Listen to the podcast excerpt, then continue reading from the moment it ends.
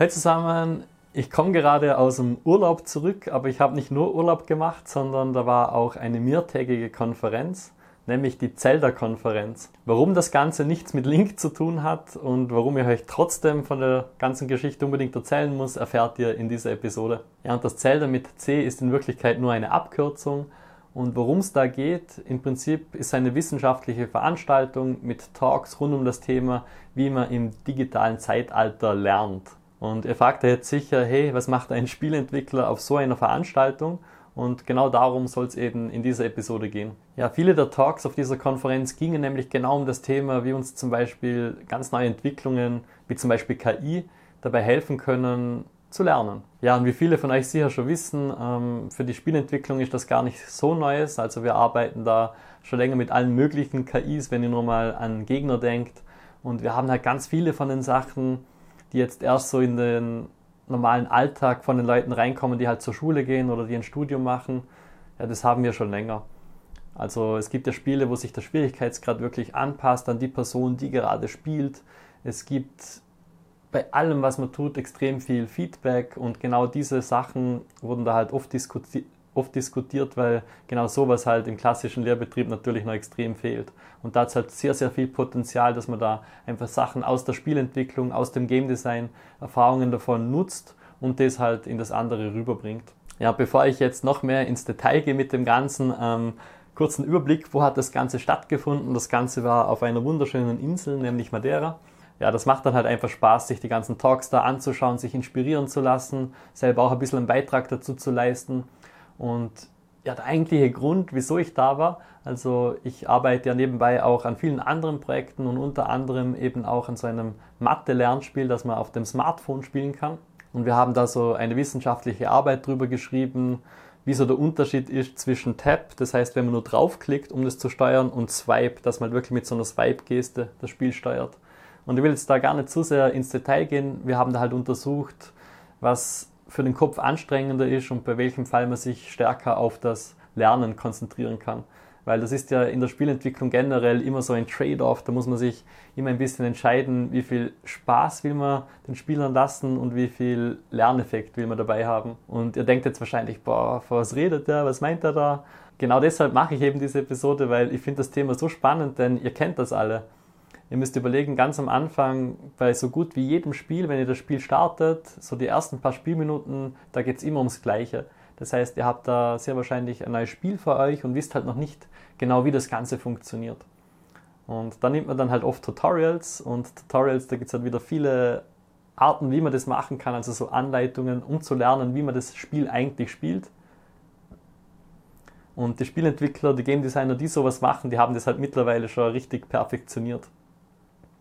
Das heißt, da gibt es wirklich einige Tricks und Kniffe, wie man sowas aufbauen kann.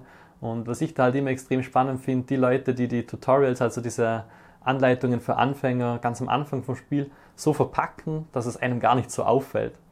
Das heißt, man spielt da das Spiel und während man das spielt, unbewusst lernt man halt die ganzen Sachen, wird so ein bisschen äh, an einer unsichtbaren Hand durchs Level geführt und nach dem Tutorial sollte man ja dann bereit sein, so den Rest vom Spiel zu erkunden.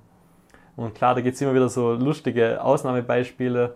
Boah, zum Beispiel Xenoblade auf der Switch, da war es ja auch so, dass mir irgendwie nach 30 Spielstunden gefühlt dann während dem Kampf wurde Pause gemacht und da gab es dann wieder mal ein Tutorial, weil wieder neue Mechanik dazugekommen ist. Also ja, da gibt es halt ganz, ganz, da gibt's ganze Bandbreite an Sachen, wie man das machen kann und wie das halt gehandelt wird von unterschiedlichen Spielentwicklern. Ja, und damit sind wir schon mittendrin im Thema und das ist auch der Punkt, auf den ich unbedingt eingehen wollte, weil ihr müsst euch fragen, das Lernen in der Schule macht ja oft nicht gerade so viel Spaß, wenn wir ehrlich sind. Und verglichen mit dem Lernen in Spielen, das macht ja extrem viel Spaß. Und das hat mehrere Gründe, warum das so ist. Und einer der Hauptgründe ist, wie schon gesagt, Feedback. Das heißt, im Spiel wisst ihr relativ genau, wie gut ihr euch gerade schlagt. Ähm, ihr bekommt Feedback, wenn ihr was gut macht, ihr bekommt Feedback, wenn ihr was nicht so gut macht.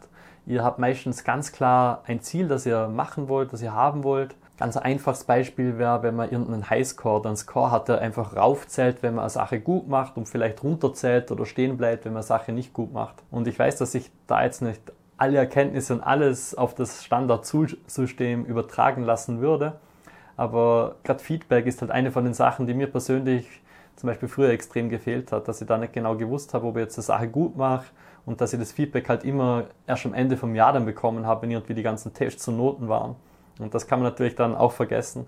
Und in Spielen ist es ja oft so, dass sich im Moment alles schon extrem gut anfühlt, während man das Zeug lernt. Ja, Feedback ist die eine Sache und auch genau zu wissen, dass man halt über die Zeit besser wird. Es sollte so eine Kurve sein, die halt langsam raufgeht und man steigert sich da immer, man levelt auf. Und dieses Aufleveln macht ja in Spielen auch extrem Spaß, dass man dann irgendwie mehr weiß und das Wissen nutzen kann, anwenden kann, um dann zum Beispiel Gegner noch effizienter und schneller zu besiegen.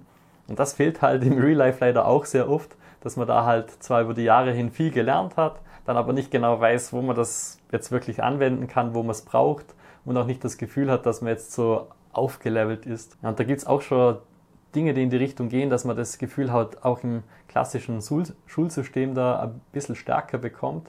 Aber wir sind da, glaube ich, wirklich noch ganz am Anfang und haben da halt viel Potenzial, das auch noch stärker einzubringen. Und eine Idee, die ich da schon länger habe und die ich auch gerade bei mir im Mentoring so ein bisschen vorbereite, also so ein kleiner Spoiler, ich habe da intern ähm, ganz am Anfang, wo ich das gestartet habe, so angefangen, ein Skilltree zu machen. Und das Lustige ist, den habe ich damals für mich selber auch schon gemacht, wo ich angefangen habe, 3D zu lernen. Ihr habt die Geschichte mittlerweile sicher auch schon gehört mit der F1-Taste, dass ich halt da die Dokumentation einfach durchgemacht habe. Und ich habe mir damals schon gedacht, das ist ja richtig so wie die Skilltrees in Diablo oder World of Warcraft. Da gibt es dann so gewisse Punkte und Kästchen, wo man dann einfach Punkte investieren kann.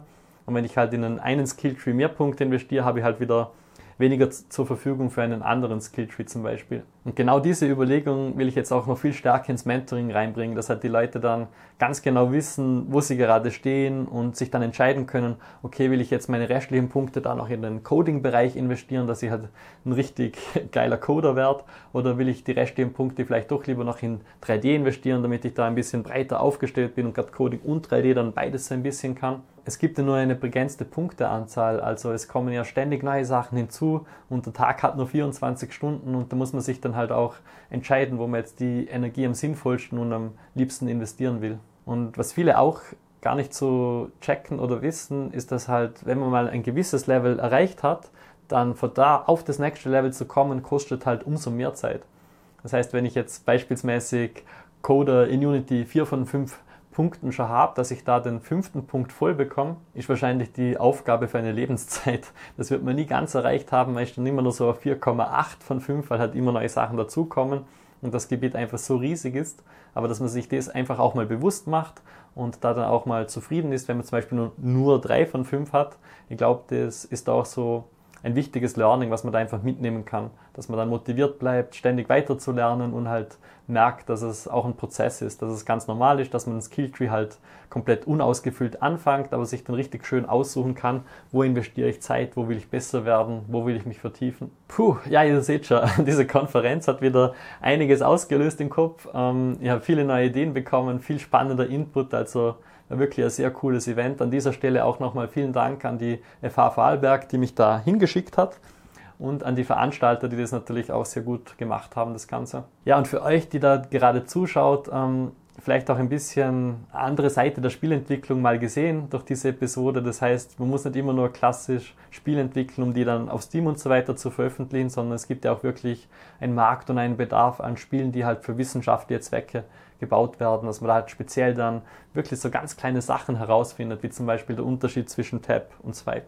Ja, wenn euch das ganze Thema interessiert, dann schaut gerne mal auf www.spiel-entwickler.de vorbei. Dort findet ihr alle Infos zu unserem Mentoring-Programm und ihr könnt auch mich kontaktieren, falls ihr da irgendwie noch spezieller Input zu einem von den Sachen wollt oder ein paar Urlaubsfotos sehen wollt. Ich glaube, das mit den Urlaubsfotos lassen wir, aber ich hoffe, das Ganze hat euch gefallen und sag schon mal bis zum nächsten Mal. Euer Sebastian, ciao!